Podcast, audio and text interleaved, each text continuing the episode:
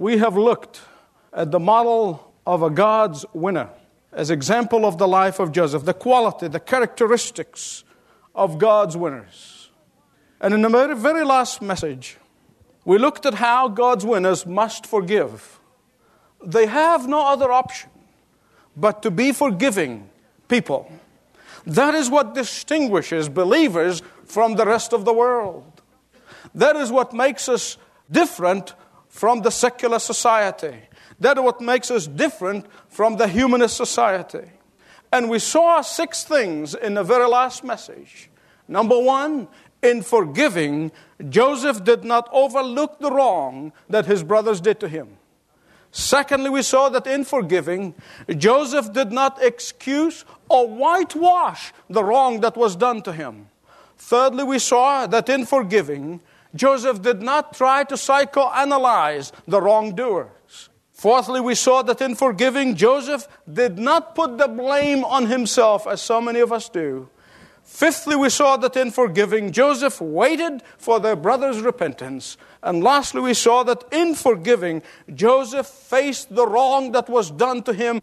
We saw that as believers in the Lord Jesus Christ, we have no choice in the question of forgiveness. We forgive because we are forgiven. Did you know that it is really easy to spot an unforgiving Christian? It really doesn't take long to discover an unforgiving Christian. Show me a defeated Christian, and I'll show you an unforgiving Christian. Show me an enslaved to addiction, a Christian who's enslaved to addiction, and I'll show you an unforgiving Christian.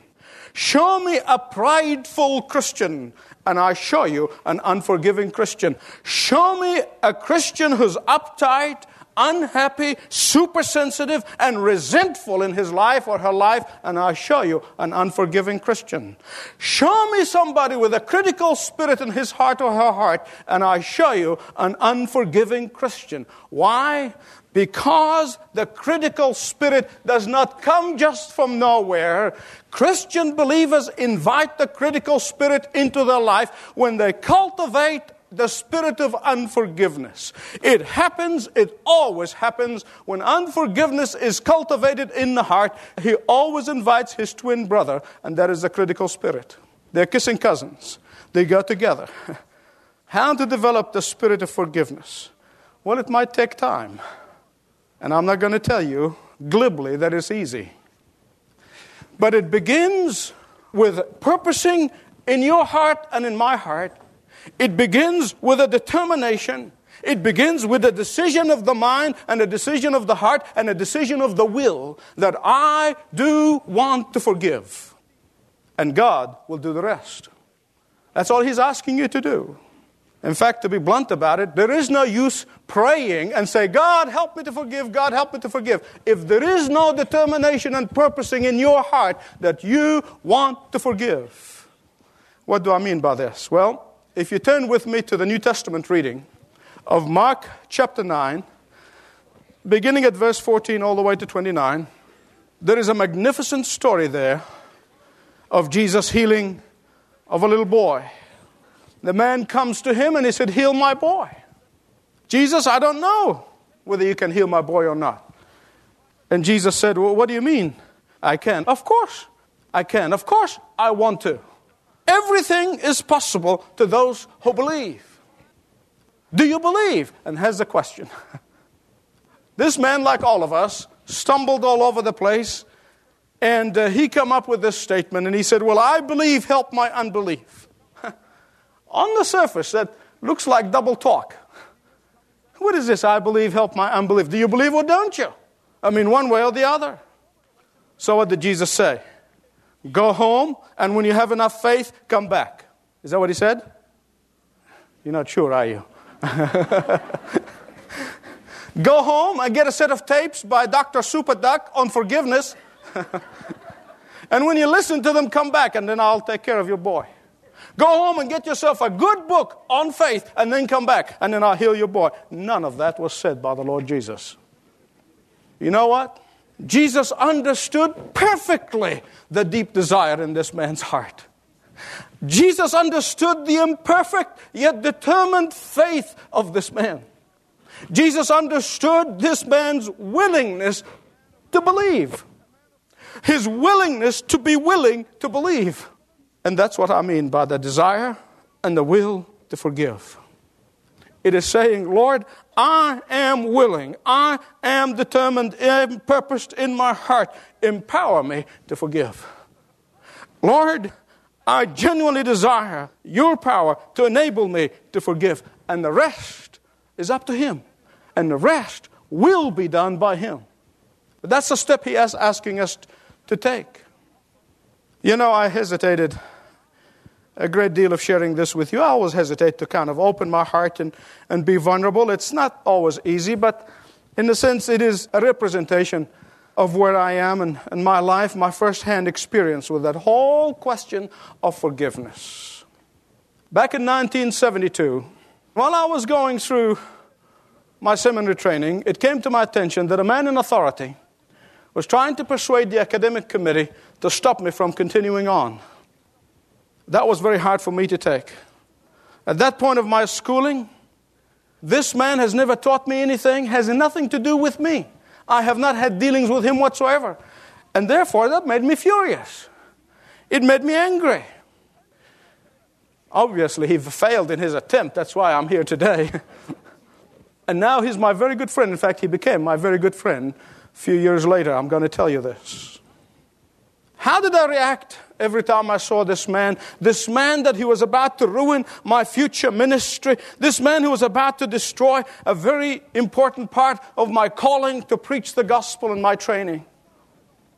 Every time I saw this man, I wanted to pin him to the wall and then pray for forgiveness later.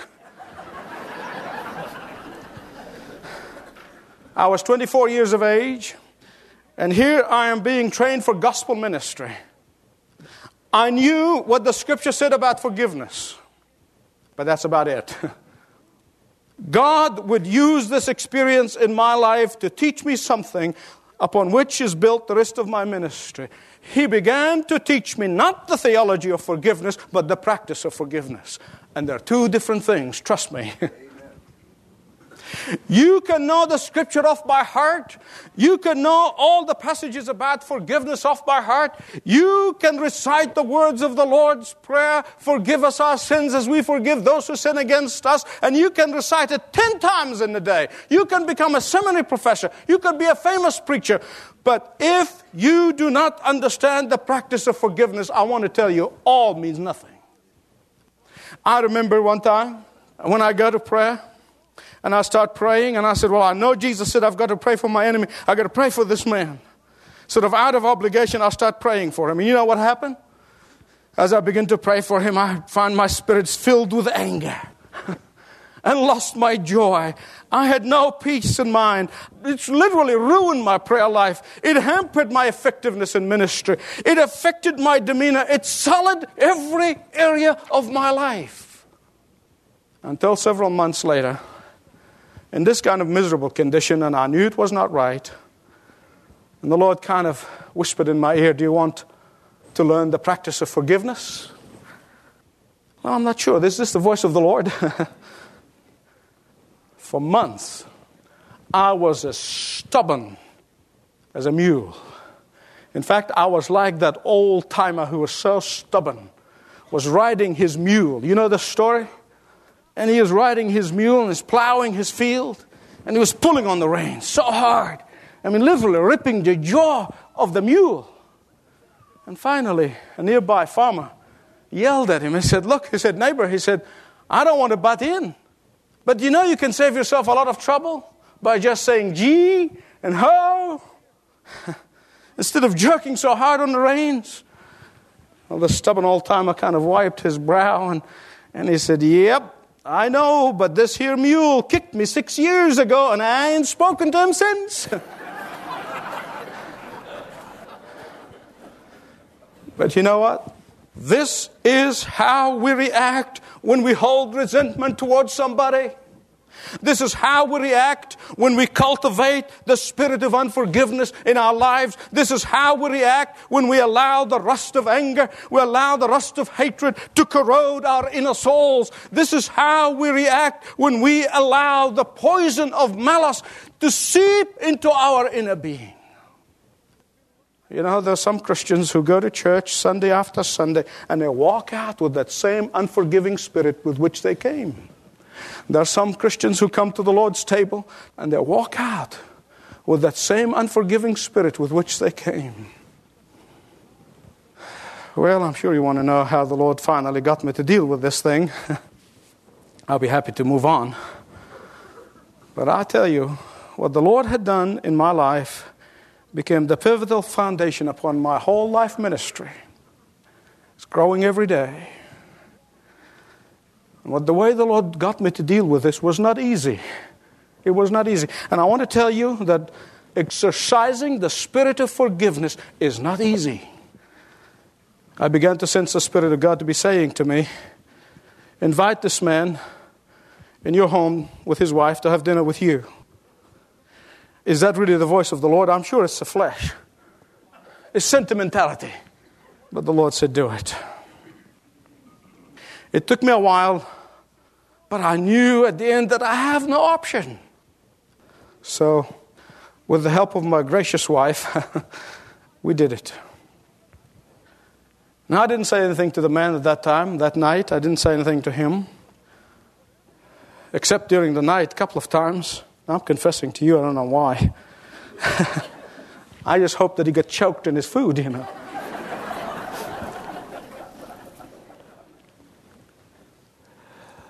I didn't say anything. The next time I saw him, all the next time, all the next time, all the next time. But what happened that night is that the Lord taught me the practice of forgiveness. Long time later, I already passed successfully all my external examinations. And one day he said to me, he said, You know, I owe you an apology. And he gave me an explanation. But before he could finish his sentence, I said to him, I said, I forgave you the night that you and your wife came and had dinner with us. I had to obey God. I don't have an option. I do not do what is pleasing to the flesh and what is pleasing to me. I do what is that God called me to do. I do what is not natural because Paul said to Timothy that we as believers in the Lord Jesus Christ, we are partakers in the divine nature. Amen. Therefore, we do the supernatural and not the natural. And God does the rest. What God taught me from that experience is that always forgive, never hold a grudge. Never hold a grudge. I think it's on a much larger scale. This has happened in Joseph's life. He had certainly forgiven his brothers long before he saw them again. How do I know that? Because he never would have made it that far if he did not have the forgiving spirit. He would have never survived the slavery. He would have never survived the injustice. He would have never survived the imprisonment. He would never have survived the disillusionment if he had not forgiven his brothers. But when he faced those wretched brothers, when he faced them after so many years, he had to deal with a mind full of memories and a heart full of painful feelings and eyes, most likely, filled with bitter tears. I want to ask you today and be honest with yourself. Has the spirit of unforgiveness tormented you for long enough? Has the dumb spirit of unforgiveness stolen your peace for long enough? Has the spirit of unforgiveness robbed you of your joy for long enough? Has the spirit of unforgiveness imprisoned you behind its bars for long enough? Like the father of the boy in Mark 9, you can say, Lord, I believe, help my unbelief. It all began with a decision of the heart, a determination of the will, and the rest, that's up to God. He will intervene supernaturally, He'll work it out. What Jesus wants is our willingness because Jesus knew that our willingness is the key. Some of you perhaps are unable to forgive someone because you have not asked God to forgive you. You have been deflecting. You have been deflecting the attention and the searching light of the Holy Spirit off yourself. You have been deflecting your need for forgiveness, thinking that by carrying this grudge, thinking that by blaming somebody else, you don't need to ask God to forgive you. And by so doing, you really have minimized your need to be forgiven. You have convinced yourself that those who have hurt you so deeply, those who have abused you so severely, those who have wronged you so badly, they are the guilty ones. And you have stopped to ask God to forgive you. The truth is, because of that very thing, you are unable to experience God's forgiveness. You are unable to enjoy and revel in God's forgiveness. You are unable to fully participate in the joy of God's forgiveness, all because of your unwillingness to forgive. Please hear me right. It is not only forgive so that you may be forgiven, but also forgive because you are forgiven. Now I'm going to have a word with those who have difficulty forgiving themselves. You know, there are some Christians who would say, I know that God has forgiven me. I know that I have forgiven others. But oh, I have things in my life that I cannot forgive myself. And so you go through life beating themselves up. They go through life flagellating themselves. They go through life doing their penance of perpetual regret. And they live their Christian life on two cylinders instead of eight. Look with me at verse 5 of Genesis 45. Here you're going to find one of the most significant dramas of this whole story of Joseph. Joseph knew full well, he knew his brothers. He was young when he left, but he knew his brothers well enough. He knew his brothers are going to have a hard time forgiving themselves. He knew that they're going to have a hard time accepting his forgiveness. He knew that they were prideful, that they will find it difficult to receive his forgiveness and forgive themselves and rejoice in it. Joseph, knowing all of that, therefore, in an unbelievable, I mean, incredible unselfishness.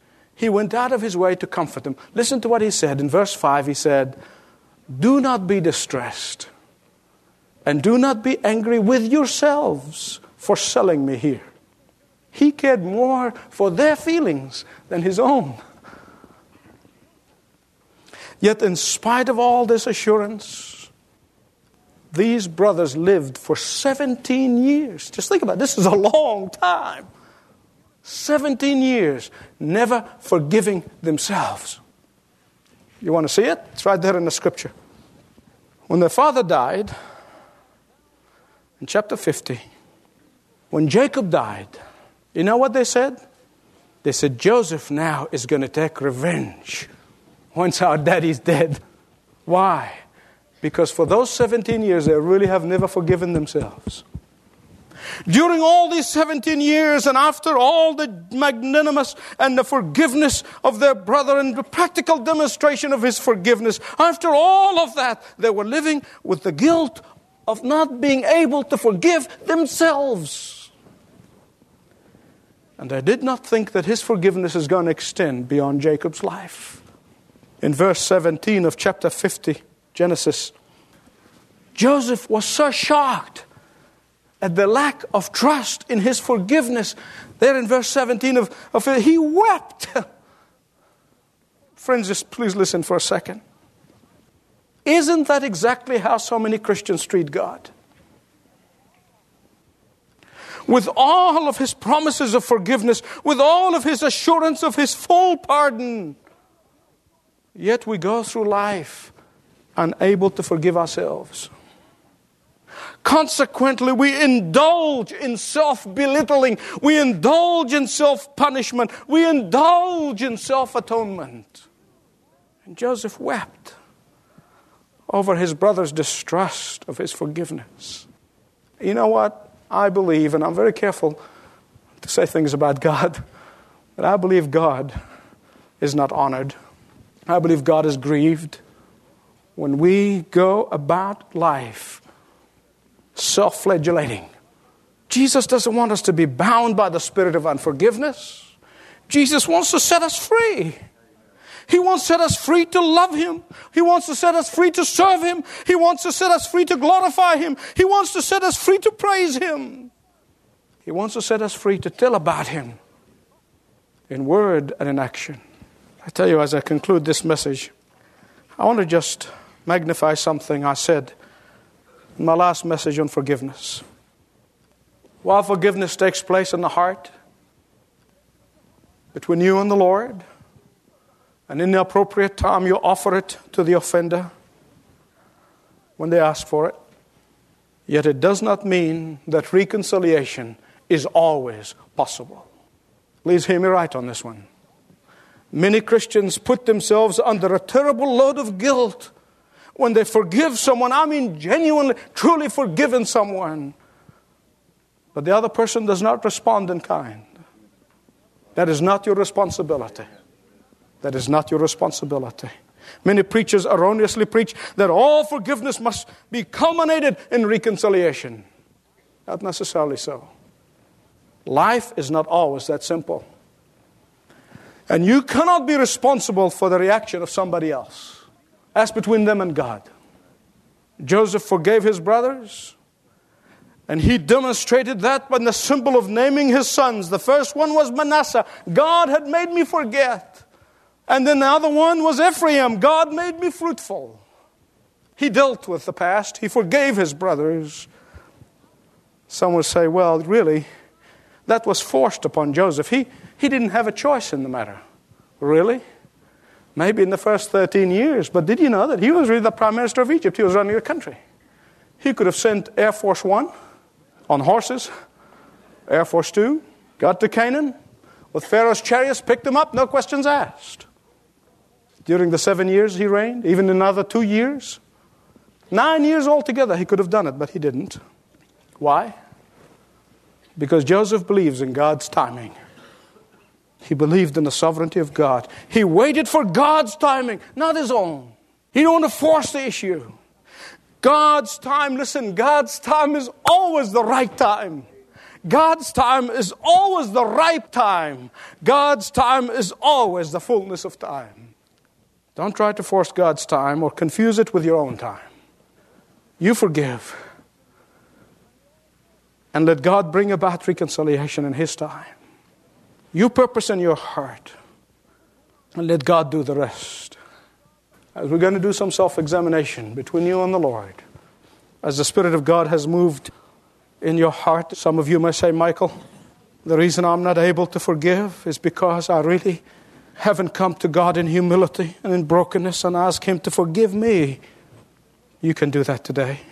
If it is a desire of your heart to ask God to forgive you, it is your decision. It's between you and God.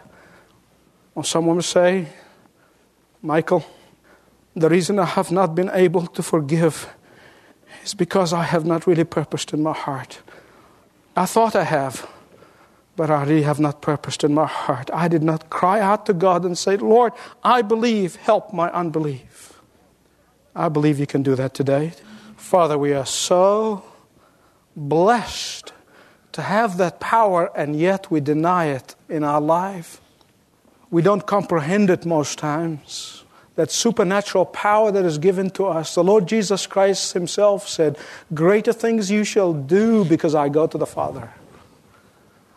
And I pray now in the power of the Holy Spirit, chains may be broken, spirit of our forgiveness be delivered from. Lord Jesus, just as you delivered that little boy, that you will deliver your servants from the dumb spirit of unforgiveness. For your name is power, Jesus. That's why people who don't know you don't want to hear that name, because your name is power.